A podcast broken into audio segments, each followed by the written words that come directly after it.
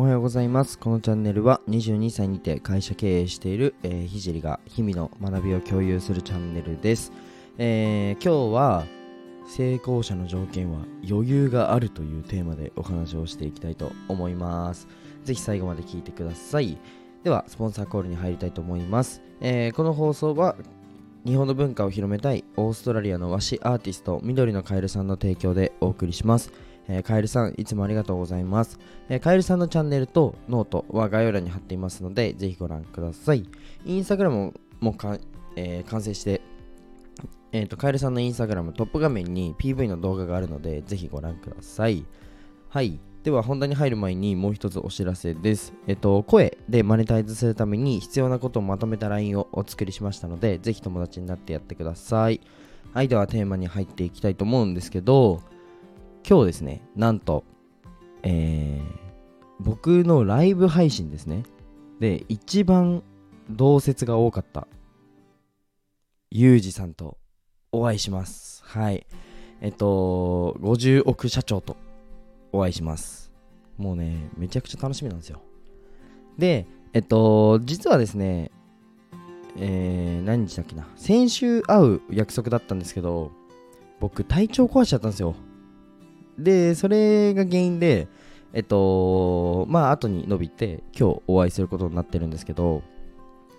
前回、えっと、ゆうじさんとライブ配信をしたら、まあ、同時に見てくれた人がね、もうちょいで100人超えるよっていう状況で、でもトータルだと100人超えたのかな？で、後伸びして、あのー視聴数で言うと、600ほど視聴されてました。めちゃくちゃ嬉しくて、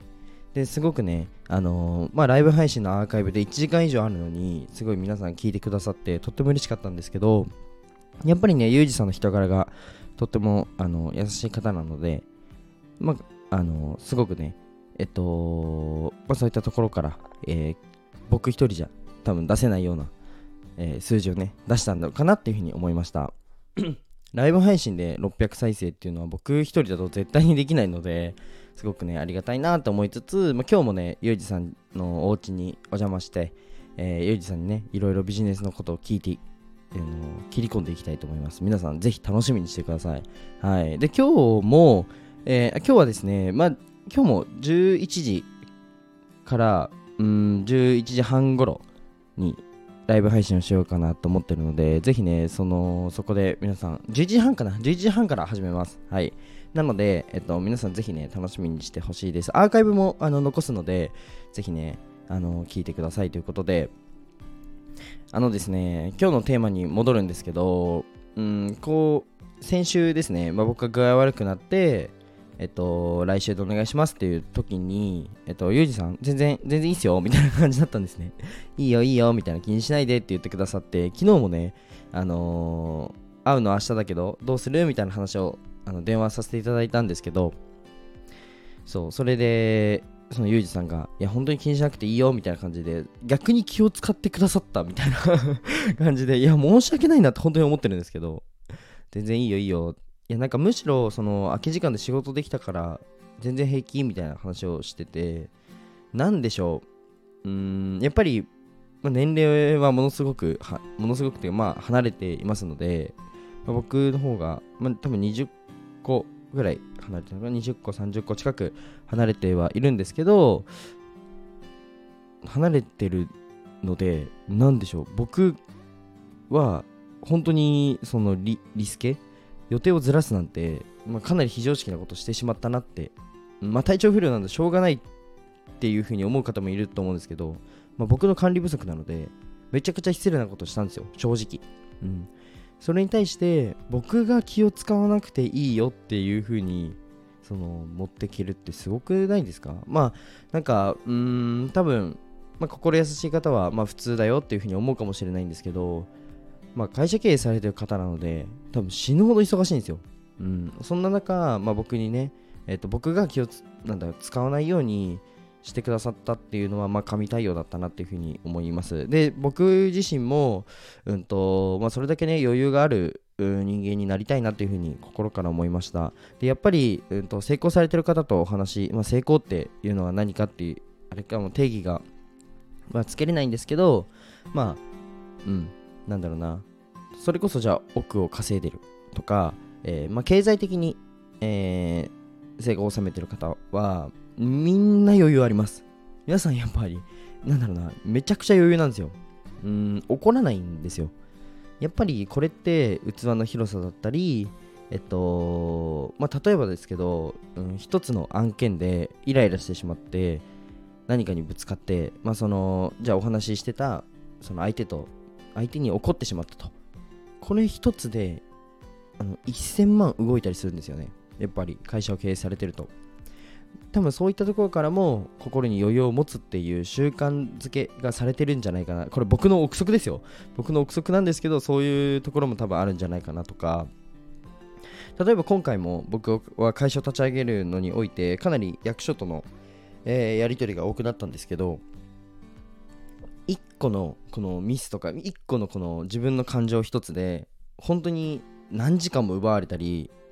するんですよ。まあこの時間って多分お金だと思うんですけどお金とかなんだろうな、うん、価値だと思うんですけどこの価値が少なくなって少なくなるというか価値が奪われてしまうんですよ。一つのイライラだったり、えー、感情的になりすぎてしまうと、まあ、もちろん感情的になる場面もね必要だとは思うんですけどまあ感情的になりすぎるとうんそういったねロスというか失う部分っていうのは、まあ、かなりね、えっと、数字でダイレクトに受けるのが、まあ、やっぱり経営者なので、まあ、そこの部分で多分余裕があるっていうのが習慣づけされてるのかなっていうふうにすごく感じましたでやっぱり僕自身もうんそういった側面でね、まあ、見習わ見習わなきゃいけないなっていうのがかなり多かったです。まあ僕もね、おこあのなんだろうな、あんまり怒らないんですよ。で、イライラすることもそんなになくて、うん、あんまりカリカリカリカリするようなことはないんですけど、でも、そうですね、まあ、その感情っていうのは、抑えなきゃいけない場面っていうのも、まあ、経営者だと特にあの多いなと。で、コントロール、そのセルフコントロールがすごい上手い人がやっぱり成功してるなっていうふうに思います。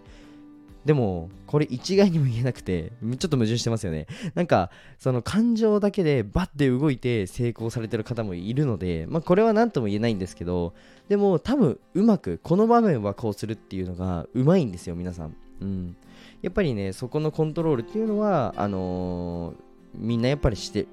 うまくいってる方はしてるなっていうふうに思ったので今回共有させていただきました。まあねあの社会に出るとイライラすることだったり理不尽なことって多分たくさんあると思うんですよ。あの社会社会に出て2年目のやつが何言ってんだって話なんですけどでもたくさんあると思うんですね。で僕自身もこのたった1年ですけどすごく感じる場面っていうのはあります。正直。ただそこでどういう対応をするのかどういったコミュニケーションを取るかっていうのがやっぱり、うん、成功の鍵じゃないですけどやっぱマインドっぽくなっちゃうんですけどやっぱそういった部分は大事だなっていうふうに思います。はい。でやっぱりね直近僕が感じたことを共有すると、うん、こんなところですかね。ということで、えー、今日はね終わりたいと思います。はい。皆さんぜひ共有共有じゃない共感した方はぜひコメント欄で、えー僕とコミュニケーションを取ってくれたらなというふうに思います。ではね、放送終わりたいと思うんですけど、最後に一つお知らせをさせてください。えっと、まあ冒頭にもちょっと言ったんですけど、あの、まあ公式 LINE ではなく、えっと、今日はね、ゆうじさんのとの告知をしたいと思います。えっとですね、今日の11時半から、えー、ゆうじさんとライブ配信をします。どうやって50億円稼いだのってどうやって50億円稼いだのっていうそんな雑な聞き方はしません、えー、ビジネスのもっともっと深いところ。例えば考え方とか、えー、まあやまあ、やってることとかもちょっと聞けたらいいなと思うんですけど、まあ、どういうふうにねビジネス、まあ、市場とか捉えて、まあ、どういうふうにね、あのー、切り込んでってるのかとか結構コアな話をしたいかなと。で今日はね僕がメインで質問していくのでぜひね一緒に勉強しに行きましょう皆さん。はい11時半からまあ、時間が空けられる人は時間を空けてもらって。で、まあ、アーカイブも残すのでぜひ楽しみにしててください。あの一番楽しみにしてるの僕です。はい。まあそんな感じであの11時半から楽しみにしててください。では放送終わりたいと思います。じゃあバイバイ。